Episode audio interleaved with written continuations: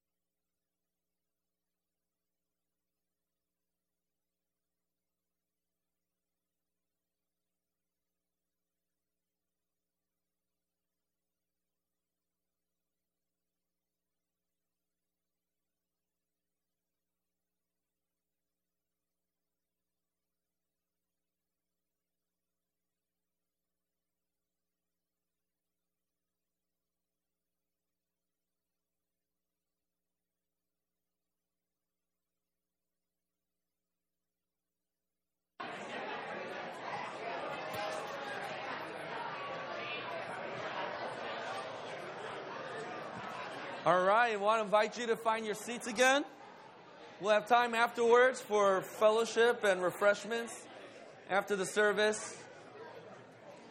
Want to welcome back our Chattanooga team. Our youth who came back yesterday, and I know they're feeling a little exhausted and tired. Uh, so I'll give them a break if they fall asleep today. Uh, it'll be all good. But wanted to just welcome all of you. If you are visiting, we want to welcome you, especially if this is your first time or if you've been here a couple of times. Uh, we are a church that uh, welcomes all people, uh, of all different sorts of people, and we're glad that you're with us. And we hope that not only do you experience the welcome and the warmth of our church, but also that you would experience the love of Christ this morning uh, through the songs, through one another, and through uh, the sermon that we'll look at this morning. Just a couple of announcements going on uh, that we want to highlight. First, our women have just began meeting for their summer Psalms Bible studies, and that's on Monday nights. And so they'll meet tomorrow night again. If you want more information about that, uh, I'm gonna I'm gonna just uh, have is Abby here? Abby Hummel, right there. So talk to her. Jenny Lynn, our women's director, is actually at a family reunion. So talk to Abby, and she'll give you more information about that. Or you could pick up one of our women's flyers outside, and they'll give you more information about what's going on this summer. Second, uh, I know you guys are super excited about this. We have a congregational meeting right after the service. We'll have time for refreshment, but then about 15 minutes later, we'll resume back in the sanctuary. It'll only take about 10 minutes, 10 minutes of our time to re elect Han Pack as our elder and um, Mark Peck, who's over at our East Campus in Maplewood as elder as well. They've been on sabbatical and inactive for the past uh, six months to a year. And so they will be coming back on, and the session has recommended that to you. And so we'll vote on that, and then you'll be dismissed afterwards. So stick around, grab some food and snacks, and then come back in, and we'll get, we'll get going with business. I think that's it. With that, uh, I'm going to invite you to turn your Bibles to Psalm chapter 8. Psalm chapter 8.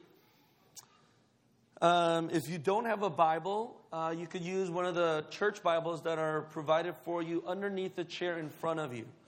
And there, if you're going to use one of the church Bibles, turn to page 450, 450, and we're going to be looking at Psalm 8.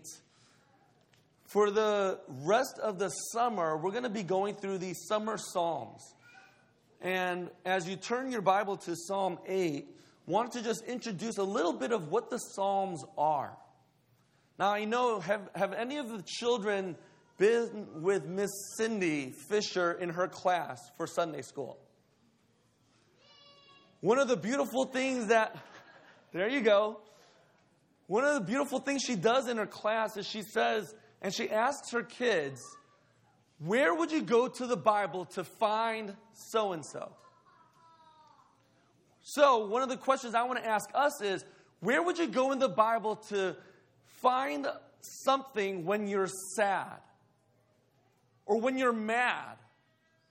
When you're angry? Or you're going through suffering? Where would you turn in your Bibles to deal with some of the emotions that we experience every single day? Well, one of the places we go to is the Psalms. The Psalms are made up of 150 chapters, but they're divided into five books. And what we see here is really the hymn book for the people of God, Israel. This was what they used to sing the songs that they would use to form who they are in their love for God, in who God is, and what the world is all about. So let me give you an example. One way to think about it is if you've been following, we've been going through the World Cup in Russia, right? And if you watch a World Cup game, the entire single game for 90 single minutes, you will hear these chants and these songs by all of the fans in the stadium. Why? Well, the reason they do that is because they, it forms their identity and who they are that they belong to the country of Korea or Mexico or Belgium or Germany or Japan. It forms and reminds them of who they are, that they belong to a nation. But not only that, what does it do? It forms and shapes their confidence that they know that their country can win. And so as they sing these songs together, it gives them confidence, it reminds them of their identity, it shapes who they are. And they believe that they can win. And in that same way, the Psalms were all of these songs that the people of God would sing in the Old Testament and in the New, and even today, the church, to shape who we are, to remind ourselves as we sing together, as we read these Psalms together, we belong to God. And so, as we do this, I hope that this would help us shape who we are, that as we do this, we are being remade more and more into God's image. So let's read this Psalm 8. How majestic is your name. O Lord, our Lord, how majestic is your name in all the earth. You have set your glory above the heavens. Out of the mouth of babes and infants, you have established strength because of your foes, to distill the enemy and the avenger. When I look at your heavens, the work of your fingers, the moon and the stars which you have set in place. What is man that you are mindful of him, and the Son of Man that you care for him? Yet you have made him a little lower than the heavenly beings, and crowned him with glory and honor. You have given him dominion over the work of your hands. You have put all things under his feet all sheep and oxen, and also the beasts of the field, the birds of the heavens, and the fish of the sea whatever passes along the paths of the seas. O Lord, O our Lord, how majestic is your name in all the earth. Pray with me. Our Heavenly Father, we thank you for your word. We thank you that even though the grass withers and the flower fades, Lord, your word will stand forever. And so, Lord, I pray that as we look at this psalm together, you would help us to stir our hearts, stir our hearts to love you, to be reminded of who we are in light of your creation. So that, Lord, we might love you more, we might love your people more, and love your creation. Won't you do that now? We pray all of these things in Jesus' name. Amen. Bear with me. I've had a cold or a flu that I got on Monday morning, and I've struggled and wrestled through this entire week with it. So sorry if my voice sounds hoarse and sounds nasty to you all, but we'll get through this this morning. Imagine with me that your job every single day is to be outside. And not just outside during the day, but at night. Imagine that your job is to be during that graveyard shift when no one is awake, everyone is sleeping, but you are called to work outside in the field, taking care of sheep. And this is what you get to do every single night as you lie down on the grass and look out into the skies. Play this.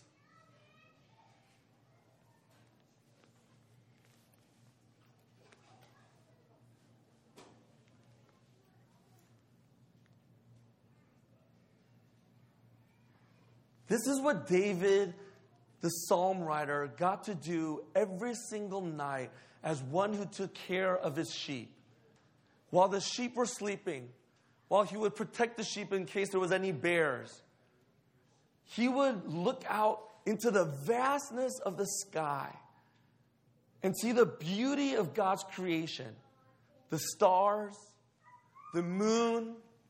He would wonder how far is the closest moon? How far is the closest star out in the sky? How big is the expanse of this world? And he got to do this every single night as he looked out into the beauty of God's creation, minus those cars that were passing by. this was what David got to experience. And this is actually why he writes Psalm 8. He looks out into the vastness of the sky and sees the stars and the moon.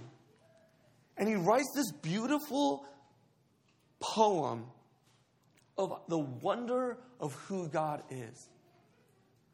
And what I wanted to do this morning is look at it in three ways the beauty of God's creation, the confession of creation, then lastly, the grace of creation. Because this isn't just a psalm about creation, it's actually a lot more. It's about who we are in light of God's creation. So, the first point, the beauty of God's creation. C.S. Lewis said that this was a short, exquisite lyric, and rightfully so. Because if you notice, the first verse and the last verse are repeated. It's the bookends of everything that, that David writes here. O Lord, O Lord, how majestic is your name in all of the earth. And then he repeats it again in verse 9, as he finishes his psalm, O Lord, O our Lord, how majestic is your name in all the earth. Every single night, he looks out into the beauty of God's creation. And later in Psalm 19, he writes, The heavens declare the glory of God. He can't fathom just how beautiful God is in his creation. One of those interesting things that I found out was ancient astronomer, astronomers were quite skilled at mapping out the night sky. They would be able to predict every single star and its movement throughout the sky. But what puzzled these Greek astronomers was that there were about six, a half dozen stars, or so called stars, that would move in ways that seemed absolutely random. And guess what they call these random stars? Wanderers. These six stars that would just wander and didn't do what they predicted. And lo and behold, later, what, guess what they were? They were planets.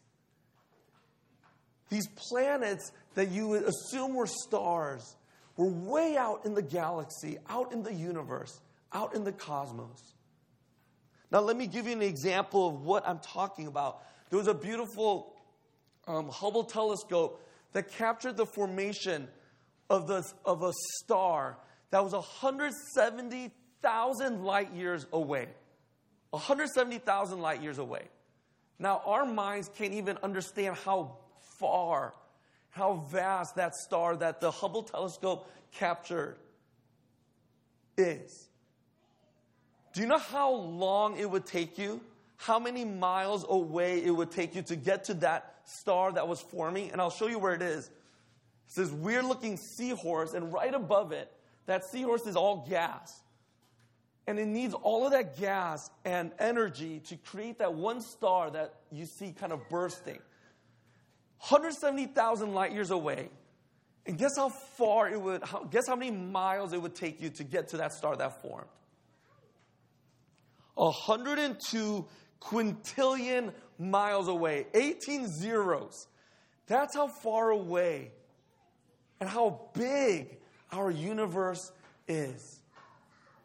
If that doesn't help you understand how vast and how great our universe is, I couldn't find sand, so I found the next best thing rice, because it's very accessible to me. But imagine now, imagine this is a grain of sand, but it's actually a grain of rice. You know, you got to contextualize, right? So this little, little grain of rice. Imagine that we took the entire earth and put it into this little grain of rice. Guess how big our solar system would be? If this was Earth, guess how big our, our solar system would be? The size of Busch Stadium. Now take our solar system, right? And now put that into this grain of rice. Guess how big our Milky Way galaxy would be? Now this is this is our little little uh, uh, what was it? Solar system. I can't even keep it straight. The Milky Way galaxy would be a thousand times bigger than Busch Stadium. Now take our Milky Way galaxy and put it into this little grain of sand or rice, and guess how big our observable universe would be? It would be the entire stadium that the Cardinals play in Busch Stadium. Do you understand how vast and big and glorious and magnificent our creation and our universe is? It is gigantic. It is huge.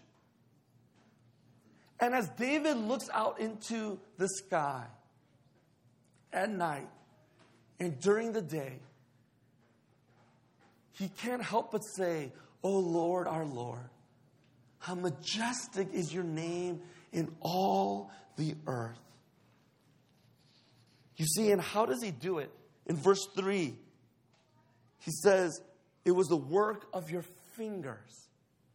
Not your arm, not his arm, not his hands, but his finger. Why is that so significant, people? Friends, the reason that's so significant is because it tells you of how great our God is. Not only how great our God is, but that He's an artist. Tim Keller, quoting Jonathan Edwards, says all other religious and world creation accounts came out of a result of a battle. But Christianity is about God's love and creating out of His own delight. And it's in this place that we see with all artists that their creation and art tells something about the artist himself.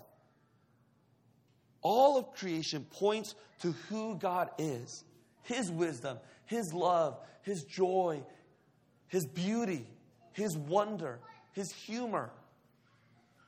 You see, God created how the entire universe with just His fingers. that leaves us wondering how big, how huge, how glorious and immense God's creation is. But that's not the only thing that it does, right? Because it leaves us wondering yes, this universe and God's creation is absolutely huge and wonderful and glorious and beautiful. But guess what that does for David? And it brings us to the second point the confession of creation. Looking at how vast and exceedingly great God's creation is, he is struck with how small, insignificant, trivial he is by comparison. Doesn't it? He says that here in verse 4. What is man that you are mindful of him, and the Son of Man that you care for him? He looks into the vast universe and how big and ginormous and beautiful it is that we just saw in the sky. And he goes, Then, how can you be so mindful of us? We are so small. We're not even the size of a grain of rice compared to the universe. You can't even see us. Like, why should you care about me? Why should I even care about you? And isn't that the question that we all wrestle with at some point? What is the meaning of life? Does God care? What is the point of all of this? Does God truly love me? Or are we just some, some random matter of atoms that collide and we just somehow are just, just substance? But here, David confesses that what is man that you are mindful of us in this great expanse of this universe? As I wrestled with this and the meaning of life, I actually emailed one of my good friends who's been an atheist his whole life. He lives in Chicago, and he emailed me back this, which I thought was as honest and raw as can be. This is what he said. He said, I can't speak for anyone else, but as a lifelong atheist, this question has been of the central dilemmas of my life. I feel like a lot of answers are pretty flip. He's talking about his atheist friends, are pretty flip about the situation. And I suspect that's largely because most people don't want to think too hard about the futility of life. A lot of atheists, atheists ultimately construct meaning and work hard all their lives to imbue that meaning into their existence. For me, the futility of existence has often been overwhelming and limiting. The meaning in your life is largely a matter of your own creation, and I've heard many good ideas. Passing something on to the next generation, helping an organization, or a society or something else that is bigger than you, creating something that will live on after you, leaving some kind of legacy, living well and helping the people you meet along the way, simply enjoying the time you have and delighting in the pleasure of existence itself. These are all good answers, and each one works for some people, but none of them address the problem that ultimately the end is the same oblivion. The universe doesn't care. The universe is impersonal. Ultimately, I haven't found a lot of meaning. But there is a great deal about this life that I enjoy, and there's plenty I can be invested in. And if at the end of my days I simply fade away into nothingness, at least I won't be around to be disappointed about it. I thought he was honest. Because if we're really honest with ourselves, if there truly is no God, and we're just just substances and matter, then life truly is meaningless. The universe doesn't care about us because it is impersonal. But here, David doesn't come to that conclusion. He sees the universe and how big and glorious it is. He sees how small and, insignificant we are, and he concludes, I cannot believe that you are mindful of me. That's his confession that God deeply cares for us in a universe where we are but a speck of dust. We are just a mist, a vapor. He looks at us and says that we are truly loved. And you know how he says that? Look at verse 5. We are crowned with glory and honor. And secondly, we have dominion over the works of his hands. You know what David is doing? He's taking us back to Genesis 1 and 2. He's saying the reason that God is mindful of us is because we are made in his image. We have dignity and we have worth and we have meaning because God has put himself in us. He has breathed life into us. And he has made us to rule over all things. That was only that was the job description of only God himself. And he gives us that godly job to rule over his creation and to care for it. You see, there's no other worldview that can explain why we should care about human rights. There are no other worldviews that ultimately give us any sense of why people actually matter. When we're looking at this whole issue with immigration and families being separated, the only worldview that can explain why we should care about human dignity and why people matter is because we are created like God. We're not just meaningless atoms that will just become dust once again. But within us, God has created us in His image. There's something absolutely beautiful about that. And David touches upon that exact promise that we find in Genesis 1 and 2 and says, You are mindful of me because I am made in your image. And there I find dignity, I find worth, I find value. And likewise, we are called to look at every single person in all of creation in the same way. Gender, race, ethnicity, immigrants, refugees, those with disabilities, your social circles, those that are unpopular, that don't sit with you at the same lunch tables, those that are quote unquote labeled as losers, or geeks, or nerds, or jocks. Every single person matters in God's image. And that is absolutely beautiful. And he cannot comprehend that. And that's his confession. That in the midst of such a large universe, that you are mindful of us. Brings us to our last point then is the grace of creation. You see, the description of humanity in verses 5 through 8 that I just read isn't just about us.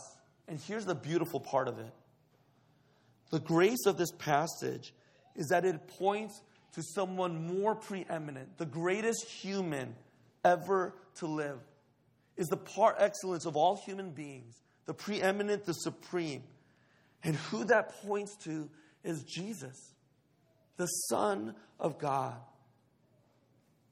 And why that's so important for us is because when you actually think about humanity, as you think about what's happening in our world with wars in Syria and in India and in our board, at our borders, the problem is, is that we're not doing what God has called us to do. We don't see the dignity of all humanity in each person. We're not ruling the earth and caring for the earth as God has called us to do. We are acting out in rebellion. We're acting out in war against God because we think we should be God. And that's why here in verse 2, you look at this interesting verse. Out of the mouth of babes and infants, you have established strength because of your foes to still the enemy and the avenger. What is that talking about? What it's talking about is that we are those people. We are the foes. We are the enemies. We're the ones that rage war against not only one another, but against God. And here, what we see is that it doesn't take war to defeat war or strength, it takes weakness. It takes humility. It takes the words out of a baby's mouth to defeat the enemy. And that's exactly what Jesus does. He is the preeminent human who is God Himself but comes down as man. As a little babe, grows up in his humanity, lives the perfect life, even under the most tempting of situations. He never gives in, he resists sin and lives a perfect life, obeys God completely so that why? He becomes the blameless lamb to die on the cross for you and for me. See, it's not one of strength, it's one of humility, of suffering, of death.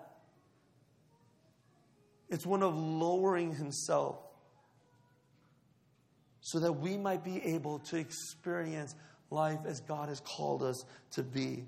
Hebrews 2 actually touches on this. Hebrews 2 quotes the verse in chapter 8 and then says this Now, in putting everything in subjection to him, he left nothing outside of his control.